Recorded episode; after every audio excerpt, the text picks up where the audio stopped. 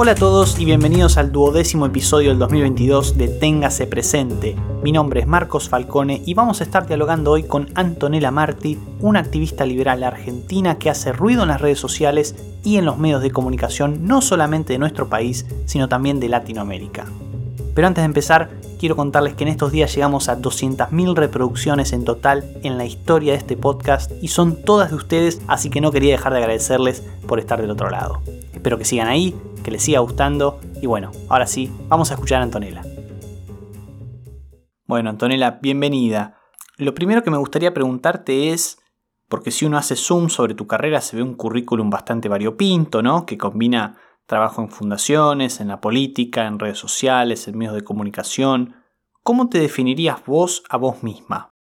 ¿Cómo estás, Marcos? Muchas gracias por la, por la invitación. Bueno, definiciones, la verdad que no sé, pero yo diría quizás eh, emprendedora de la libertad, quizás podría ser, eh, improvisando un poco cómo, cómo sería esa, esa, definición ahora que me preguntás, em, pero siempre intento innovar, intento encontrar formas distintas de poder comunicar la libertad, ¿no? Llegue a quien llegue, de la manera que llegue eh, y en el momento que sea, ¿no? Pero creo que, que, uno de los, al menos de mis, de mis metas, es poder comunicar las ideas de, la libertad y, algo también un poco más amplio, no solamente las, ideas del mundo liberal o liberal clásico, sino también expandir un poco eh, y conectarlo con otras eh, aristas que, pueden ser interesantes para, para poder hacer un poco más atractivo el mensaje, ¿no? que creo que durante mucho tiempo el liberalismo quizás se quedó en, eh, en la economía, se quedó en los tecnicismos y nos olvidamos o hicimos a un lado temas que claramente formaron parte de, los orígenes del liberalismo, de las ideas de la libertad, que es la defensa de la libertad individual, de los, de los eh, derechos eh, individuales y de muchos temas que tienen que ver con las decisiones que uno toma sobre sí mismo, sobre su propio cuerpo. Entonces creo que ampliar eh, la libertad no solamente a temas económicos, sino ir mucho más allá, es uno de los, de los grandes desafíos y bueno, en eso es un poco en lo que a mí me, interesa eh, trabajar, ¿no? O sea que vos tratás de hacer más atractivo el liberalismo a partir de tu posicionamiento en temas no económicos, ¿no? ¿Es así? Sí, no sé si lo hago, es atractivo el mensaje, pero es un poco mi, idea y transmitir eh, las, ideas de una manera sencilla, de una manera fácil, de una manera que se entiendan y, digamos, poder eh, conseguir que el liberalismo no quede solamente en, eh, digamos, en, una, en un determinado rango de edad y, que, y, que, pueda expandirse un poco más allá y llegar incluso a juventudes que no caigan en, estos populismos de derecha, que siempre suelen ser atractivos para muchos de estos, de estos eh, modelos. Em, como también hay populismos de izquierdas, ¿no? Que los dos tienen estas, estos mecanismos o estas prácticas que, mueven, que mueven masas. Entonces, eh, quebrar con eso y que la juventud entienda que hay algo más allá de este, este espectro político que es izquierdas y derechas o, este tipo de populismos donde siempre hay alguien que viene a salvarte, ¿no? Digo, creo que hay que apostar por, por eh, una, una sociedad, una mentalidad mucho más abierta en América Latina, aunque no solo en América Latina, creo que hoy diría el mundo, especialmente Europa, en un contexto complejo en que está pasando, pero creo que hay que apuntar, hay que apuntar hacia ahí, ¿no? Después te voy a preguntar sobre tus opiniones sobre la actualidad de América Latina, quizás Argentina también, pero si yo te saco del contexto, en abstracto, ¿cuáles son los temas que a vos te interesan? ¿Cuáles son los temas que a vos te motivan? Mira, yo te podría decir hoy que hay cuatro temas en los que he estado trabajando. De hecho, estoy haciendo varios documentales que, tienen, eh, que están relacionados a estos, a estos temas. Uno es la, legalización de las drogas. Creo que ese es un, debate que, algo que nos debemos desde hace mucho tiempo en América Latina, digo, teniendo en cuenta la, guerra contra las drogas, eh, la fallida guerra contra las drogas y cómo eso ha afectado durante muchas décadas a la región latinoamericana, em, a la narcoviolencia que vivimos también a lo largo de la región en muchos países. Después hay otro tema que es el feminismo también, el feminismo liberal, creo que es uno de los, de los, de los debates o de los temas eh, que también nos debemos eh, y, y teniendo en cuenta también, digo, conectando esa primera ola de feminismo, pero también haciendo énfasis en las demandas y en las problemáticas que tienen todavía las mujeres hoy en día en América Latina, ¿no? Eh, que son muchas, ¿no? Que hay, hay, muchas cosas que no se pueden negar, eh, que claro, todo esto tiene que ver también con generar y gestar eh, individuos y sociedades más conscientes, más educadas, más abiertas, donde, donde podamos expandir, ¿no? Este, este tipo de tópicos. Otro es la inmigración, yo creo que la, libre inmigración es fundamental para, para el progreso, la inmigración está completamente unida al crecimiento de un país y al progreso de una, de una sociedad. Eh, la inmigración es algo que nos ha demostrado en muchos casos, ¿no? Hay muchos ejemplos en los que podemos ver el, gran impacto, no solo económico que tiene la libre inmigración, sino también cultural eh, que tiene a lo largo de, bueno, uno de los países más eh, que mejor refleja este tipo de cuestiones es Estados Unidos, ¿no? La historia de Estados Unidos es la historia de la libre inmigración. Entonces, romper con estas mentalidades o los populismos que vienen y plantean la creación de en pleno siglo XXI o que ponen categorías en los individuos. Eh, creo que ese es otro, otro punto que hay que empezar a, cortar con esa mentalidad y entender que, digamos, ¿no? un individuo que no cometió un crimen no tiene por qué ser ilegal. Em, y después otro tema son las, las libertades eh, LGBT. Creo que las libertades sexuales eh, son un tema fundamental, clave para, para hablar hoy en día entre estos, entre estos tópicos que, te mencionaba.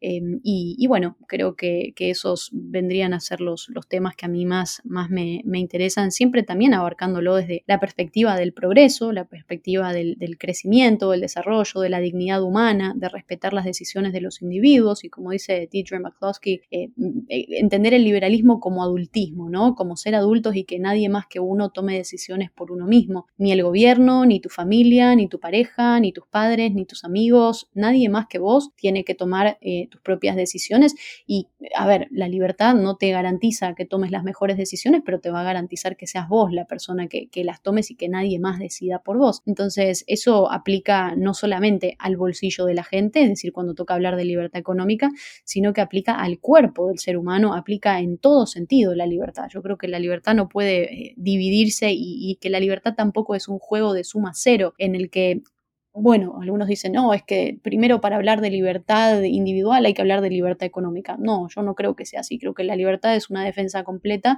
y que no es un juego de suma cero, porque así como la izquierda o los socialistas entienden a la riqueza como un juego de suma cero, los conservadores y estos movimientos un poco más nacionalistas em, que reniegan con la libertad eh, individual de, las personas, eh, también caen en ese mismo juego de entender la libertad como un juego de suma cero y, bueno, defienden algunas libertades, aunque en la práctica vemos que ni siquiera eso, ¿no? Eh, porque entran con un juego de sustitución de importaciones, con un juego de nacionalismo, de proteccionismo, en contra de la globalización o lo que llaman globalismo, que es un fenómeno que se está viendo en muchos lugares del mundo y, bueno, precisamente con este auge a lo largo de países europeos, en el caso de Estados Unidos también, con la administración anterior de Donald Trump y bueno, a lo largo de América Latina en este contexto en el que se pierden muchos países por una alternativa fracasada de la derecha.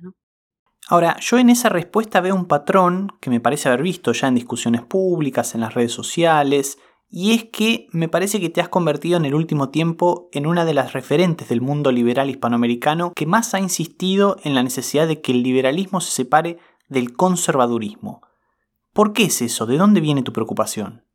Bueno, esto es un tema que, digamos, no, no, no, no es nuevo. Eh, de hecho, ya lo hizo Frederick Hayek en su momento, cuando escribe ¿Por qué no soy conservador? Eh, lo hizo también Ayn Rand en Conservadurismo un obituario. Em, digo, es un, es un tópico que ha existido desde siempre y uno ve actualmente con el auge, como decíamos antes, de muchos de estos partidos políticos de derechas, em, principalmente los que surgen en, países como España, ¿no? Eh, como es el caso de Vox, eh, que también van de la mano de modelos como el de Víctor Orban, ¿no? y que celebran, de hecho, abiertamente modelos como el de Víctor Orban en, Hungría, eh, que abiertamente ataca a la, democracia liberal y propone un proyecto totalmente antagónico a la, libertad y a la, democracia, eh, que también están vinculados a movimientos como el de Giorgia Meloni en Italia o el de Alternativa de, Alemania, eh, Marine Le Pen en Francia y para este lado, digamos, en, este lado de, nuestro continente, bueno, modelos como el de Donald Trump en los Estados Unidos, que vimos lo que pasó, digo, en enero con este eh, asalto al Capitolio celebrado también por este personaje en un, en un contexto en el que, digamos, es claro que Estados Unidos acaba siendo uno de los últimos bastiones que queda eh, de, esta defensa de, de, la libertad y querer destruir ese modelo como efectivamente se, intentó hacer en la, en la, administración anterior como parte de toda esta, eh, estrategia de alguna manera, eh, creo que es muy preocupante, ¿no? Digamos, un país que ha tenido una institucionalidad eh, muy, muy clara, muy respetuosa del Estado de Derecho. yo creo que avasallar eso y ponerlo encima de la mesa y, poner a debatir el Estado de Derecho de un país y las instituciones que generaron a uno de los, de los países más prósperos del mundo es preocupante y en el caso de América Latina, evidentemente también eh, nos pasa con muchos de estos modelos. Ahora, yo creo que hay que advertir de esta especie de infiltración que hay dentro del, dentro del liberalismo de parte de los modelos conservadores, que hoy, bueno, no solamente son conservadores, creo que hoy abiertamente hay muchos modelos nacionalistas que quieren hacerse pasar por liberales. Y esto no es una cuestión, Marcos, de, carnet o como dicen uno, que dar el carnet de liberal. Esto es simplemente defender la libertad y tener honestidad intelectual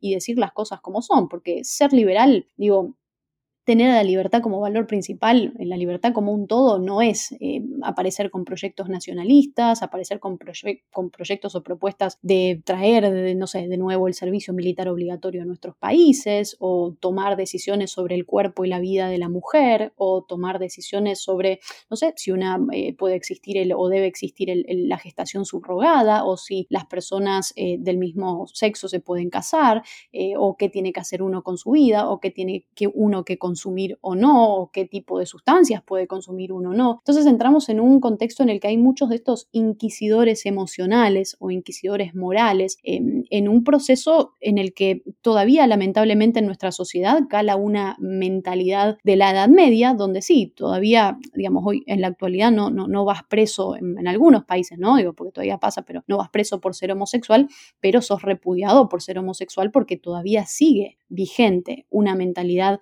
de la Edad Media con eh, referencia a, este tipo de, cuestiones, ¿no? Que tienen que ver con la vida de cada uno eh, y donde, digamos, el Estado no tiene por qué meterse. Entonces, el punto está ahí, que el conservadurismo quiere usar, no es que quiere reducir el Estado, sino que quiere hacer uso del Estado para direccionarlo hacia el lugar que más le conviene. Entonces, creo que distinguir eso del liberalismo es muy importante, porque si uno está bajo estas filas y bajo este nombre, digo, uno no tiene por qué ser confundido con modelos que son completamente iliberales. Además, el liberalismo ha estado siempre en el lado opuesto, en la, vereda de enfrente del conservadurismo. Eh, no es que han estado juntos, han estado siempre en la vereda de enfrente. Entonces, marcar esos puntos yo creo que, es importante, ¿no? Como lo hizo en su momento eh, Hayek, como lo hizo Ayn Rand, como lo hizo Mises, como lo hicieron muchos pensadores de la, la libertad y bueno, rebrotar eh, ese punto yo creo que es muy, muy importante hoy más que nunca.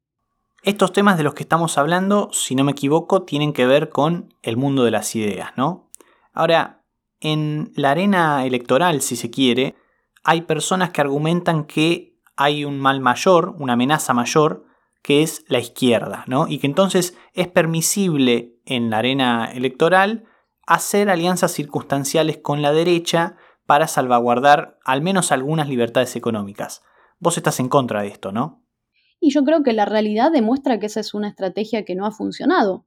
Chile se perdió por ese tipo de, ideas, ¿no? De asociarse a una derecha rancia que no funciona, que promueve cosas que, digo, al final eh, la gente no quiere y no quiere votar y termina eligiendo por otro modelo, ¿no? Que, bueno, claramente les resulta mucho más atractivo, pero claramente esa estrategia de aliarse y ceder los principios a un modelo, un conservadurismo o quizás un nacionalismo que después, digamos, no va a tener el, menor reparo en, decirte hasta luego, listo, ya te usé para llegar al, poder y después, digo, acá hay una, especie de, imposición de una determinada, de determinados valores morales que ellos creen que tienen que ponerse a través del Estado. Entonces creo que con eso no hay, no hay ninguna manera de, conciliar. Y creo que esto, este juego del del mal mayor que representa la izquierda, digo, claramente hoy son dos los males eh, que estamos viendo, porque, eh, digamos, si desde el otro lado la alternativa es una derecha nacionalista, digo, fijémonos el caso de Brasil.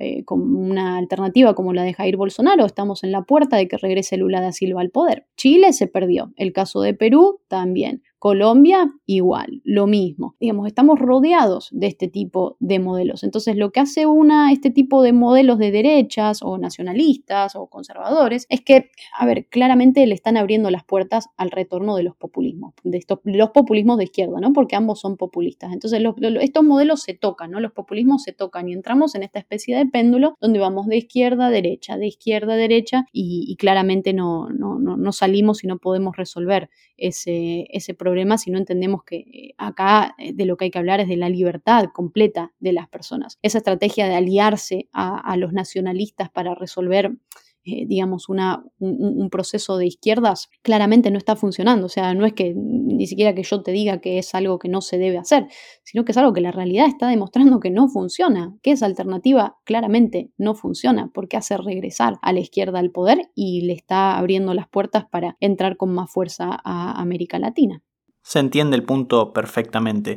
Y en ese contexto, me gustaría preguntarte, ¿vos cómo ves a las fundaciones liberales en Hispanoamérica? ¿Ves una crisis de identidad también ahí? Bueno, yo creo que es grande el trabajo que vienen haciendo muchas organizaciones a lo largo de América Latina, ¿no? Desde Atlas también lo que apoyamos es eh, la, importancia de que cada uno pueda crecer, pueda desarrollarse, pueda llevar adelante las buenas ideas, las ideas de la libertad de una manera completa. Eh, y creo que, digo, claramente em, estos temas políticos pueden llegar a, permear en las arenas más bien intelectuales o del mundo de los think tanks, pero hay que simplemente tener cuidado y creo que posicionarse verdaderamente por lo que es eh, la, defensa o los valores de uno, ¿no? Y decirlo abiertamente, eh, porque, a ver, no hay problema si uno quiere ser conservador, quiere ser nacionalista, quiere ser lo que le dé la gana, pero que no lo haga en nombre de algo que realmente no, no es, ¿no? Entonces, eh, yo creo que ese es uno de los, de los puntos de partida, pero creo que hay un, gran trabajo que se viene haciendo desde, desde las fundaciones a lo largo de, de la región de América Latina. Vos hablabas hace un ratito de la situación política en América Latina y me gustaría ahondar un poco en ese tema, sobre todo si ponemos el foco en las últimas tendencias electorales, ¿no? donde pareciera verse un giro a la izquierda. ¿Vos cómo ves la situación política general en el continente? Bueno, yo el contexto lo veo, la verdad que no con muy buenos ojos, porque, mm, vuelvo a insistir, estamos en el problema del péndulo que vamos de un modelo populista al otro, sumado a la cantidad de mitos económicos que hay, eh, que han permeado durante mucho tiempo dentro de, América Latina, digamos, muchas ideas que van, eh, que hacen referencia a la redistribución de la riqueza, a creer que eh, el, rico es rico porque el, porque el pobre es pobre, o este tipo de modelos que insisten en políticas de subsidio, políticas de Estado grande, donde parece ser que el Estado lo tiene que resolver todo, pero después algo que toca a estos dos populismos de izquierdas y de derechas, que es la visión de em, encontrar un líder, ¿no? Un mesías, alguien que represente el Estado y que represente una causa colectiva mayor, eh, que claramente algunos de estos eh, personajes lo han hecho en nombre de una supuesta libertad, ¿no? Cuando en realidad eh, tienen modelos que van más cerca del colectivismo que de cualquier otra cosa. Entonces creo que romper con esos mitos es importante dentro de esta coyuntura política latinoamericana. Creo que el caso de Colombia también eh, es un llamado de atención. Creo que estamos teniendo muchos llamados de atención. Creo que también la derecha nacionalista está teniendo muchos llamados de atención y que claramente, insisto, es una estrategia que no funciona y que se puede ver a lo largo del mundo, porque esto es un fenómeno global que se está dando, el auge, el resurgir de los el resurgir de los modelos que eh, incitan a eh, o que fomentan eh, el, odio a lo que ellos describen como estos enemigos, ¿no? que terminan siendo los chivos expiatorios perfectos para ellos, el inmigrante, las personas con, no sé, con, alguno que quiera consumir drogas o el que tenga un modelo de vida distinto que no se amolde a esa forma de vida de los años 50,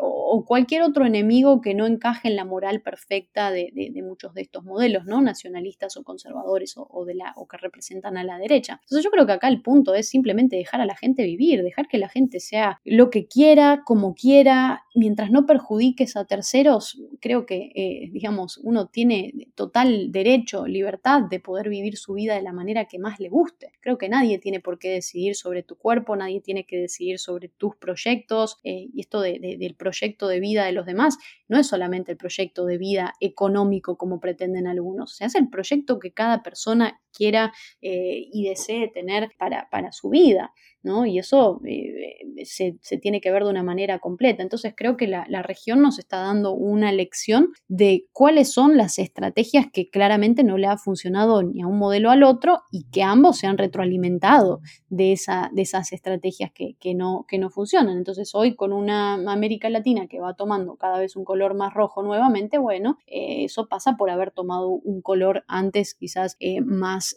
nacionalista o con estos tintes de los que, de los que hablábamos antes. O sea, eh, no vamos a salir de este péndulo si no cambiamos la mentalidad y si no dejamos de obsesionarnos con políticos. O sea, la obsesión con políticos me parece muy tóxica, es muy peligroso. Creer que una persona va a resolver la vida de los demás, que hay que rendir culto a una persona eh, y que esa persona va a ser el gran salvador de las sociedades. Creo que eso eh, es, es, muy peligroso. La historia del siglo pasado lo demostró eh, y creo que volver a caer en eso sería muy peligroso. Entonces, dejar de endiosar a políticos, dejar de endiosar a Mesías de cualquier símbolo político es muy importante, romper con los mitos económicos que hay y empezar a defender la libertad como un todo y no como algo dependiendo de, de los valores morales que cada uno tenga y los valores que quiera defender. Digo, el Estado no está para decirte cómo tiene que ser tu vida, sino simplemente para, em, digo, dejar que la gente viva, que la gente sea protegiendo y generando este marco institucional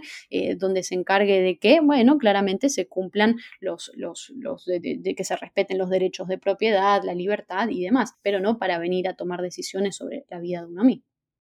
Hasta ahora venimos hablando de América Latina en general, ¿no? O al menos esa es la intención de las preguntas que te voy haciendo. Pero ¿te gustaría decir algo en particular sobre Argentina? Ya sea sobre la situación política general o sobre el estado del liberalismo en, en Argentina. Obviamente como la mayor parte de la audiencia es nacional, no puedo dejar de preguntar. Mira, Argentina es un país que, como siempre decimos, ¿no? Hemos hecho lamentablemente todo todo al revés, un país que se desarrolló y se subdesarrolló más tarde por ideas también muy nocivas, por ideas que recurren al caudillismo, al populismo, al Estado grande, al Estado que decide por uno, al Estado que eh, es dueño no solo del bolsillo de uno, sino también de la vida de uno. Em, y creo que eso también ha generado un caldo de cultivo para que aparezcan determinados modelos o personajes que dicen romper o querer romper con un, status quo, pero que en realidad acaban formando parte de él, ¿no? Eh, y creo que tomar la decisión eh, finalmente eh, de, poder romper con un, con un sistema que necesita siempre de un líder, vuelvo a insistir en el problema del líder, porque idolatrar a, políticos es, no es para nada bueno, creo que acá el énfasis tiene que estar en, en amar la libertad en amar la democracia, en amar, eh, digo, las, eh, que, cada persona pueda, pueda tomar sus, propias decisiones. Pero el caso de Argentina sí claramente es, muy preocupante. Eh, encaja también dentro de este contexto latinoamericano con algunos o, digamos, mayor o menor nivel, pero creo que también entramos en una, en una problemática a la hora de, de ver quién forma parte de esa, de esa política o de las alternativas políticas, ¿no? que, que es muy difícil siempre encontrar a alguien que eh, defienda la, libertad de una manera completa, ¿no? Y esto digo, insistir en la libertad porque e, e, es lo que nos debemos desde hace mucho en la región, ¿no? Entonces creo que, quizás ir por ese lado sería lo más, lo más pertinente. Muy bien, Antonella. Y ahora voy a apelar a tu figura de influencer y difusora del liberalismo para preguntarte lo siguiente. Si uno quisiera introducirse al liberalismo desde cero, Y no me hables de tus propios libros porque después te voy a preguntar sobre ellos. ¿A quién le recomendarías leer? ¿Qué le recomendarías leer? Mira, hay varios libros que te podría, que te podría mencionar. Creo que Progreso o también el libro Open abierto de Johan Norberg son dos libros muy buenos. Progreso hace énfasis en el progreso no solo económico, sino también en términos de medio ambiente, derechos de la mujer, derechos de las personas LGBT, derechos en términos políticos, ¿no? los avances que ha habido, cómo ha crecido eh, la, libertad en términos del Estado de Derecho a lo largo de los años. Eh, esto que también eh, en algún momento Deidre McCloskey llama el gran enriquecimiento, como el mundo cambió para siempre hace 200 años a partir del auge del comercio, de, los, lo que llama los, valores de la burguesía. Entonces, Progreso es un libro muy bueno de Johan Norberg, abierto también, donde hace énfasis en el, en la, en la digamos, en el, en el progreso de la apertura de la, de la, sociedad, de las sociedades, ¿no? En general, y el rol que ha jugado el comercio, el libre comercio, la importancia de la globalización como un factor fundamental para, para el avance y el crecimiento y el progreso y la dignidad humana. Y otros libros, bueno, creo que podrían ser por qué el liberalismo funciona, de Deidre McCloskey, también un libro muy bueno, y siempre La virtud del egoísmo de Ayn Rand, que creo que es un, libro clave, o Filosofía de quien la necesita, son, son dos libros muy buenos eh, también para, para entender la filosofía de Ayn Rand. ¿Y hay algo más atrás en los clásicos que rescates como bueno para una primera lectura o nos quedamos siempre en lo más contemporáneo? No, bueno, yo creo que eh, hay, varias cosas que se pueden eh, rescatar. Creo que la teoría de los sentimientos morales de, Adam Smith es un libro muy importante. Eh, creo también, bueno, quizás hacer énfasis en, libros como Socialismo de Ludwig von Mises, es un libro muy, muy, muy bueno. Acción Humana, por supuesto, también. Fundamentos de la Libertad de Friedrich Hayek. Camino de Servidumbre, creo que hoy nos serviría mucho para entender también el contexto en el que estamos viviendo, al menos en el caso de Europa lamentablemente otra, otra vez en, ese, en ese mismo, mismo estilo. Em, bueno, hay un libro que a mí me gusta mucho, eh, que es Vindicación de los Derechos de la Mujer, que lo escribió Mary Wollstonecraft eh, ya mucho tiempo atrás, ¿no? siglo XVIII, eh, sobre, sobre el rol y la importancia en su momento, ¿no? que creo que también es, se puede aplicar hoy día de, las mujeres, ¿no? la importancia de este feminismo de la primera ola. Creo que esos serían algunos de los, de los libros que también creo podríamos sumar a, la lista. Voy a aprovechar la mención de varios autores clásicos liberales para contarles que pueden encontrar un análisis de muchos de ellos en otro podcast que se llama Cuatro siglos de liberalismo y que hicimos el año pasado con el apoyo de la Fundación Libertad. Ahora sí, voy por la última pregunta. Antonella, en relación a lo que vos has escrito, a tus libros, ¿qué es lo mejor? ¿Qué recomendarías para las personas que están del otro lado?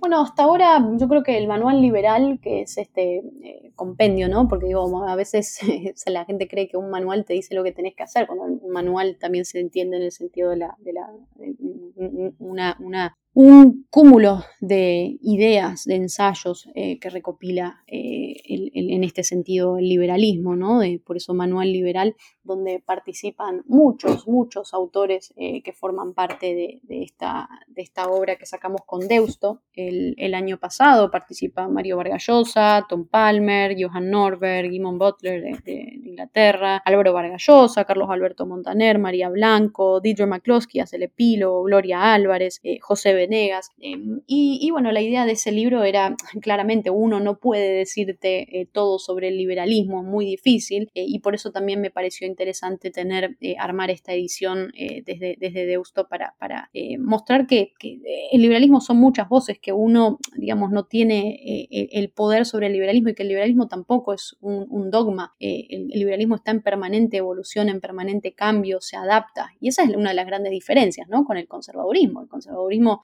rechaza de alguna forma la, evolución. Eso lo decía Friedrich Hayek en su momento, ¿por qué no soy conservador? Eh, entonces creo que, por el momento el manual liberal es, uno de los, de los libros a, mencionar, ¿no? En esta, refiriéndonos a tu pregunta. Bueno, Antonella, muchísimas gracias por tu tiempo, por estar acá y esperamos con ansias ver los próximos pasos de tu carrera. Bueno, muchas gracias Marcos, gracias por el espacio, la verdad un placer siempre.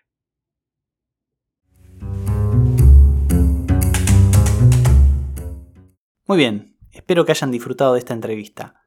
A mí me parece muy importante no solamente la difusión del liberalismo, que es lo que humildemente tratamos de hacer desde acá, sino también reflexionar sobre aquellos a los que les gusta la etiqueta liberal, pero no tanto el contenido, y sobre todo qué es el liberalismo en sí mismo, ¿no? Los temas que nos importan, cuáles son.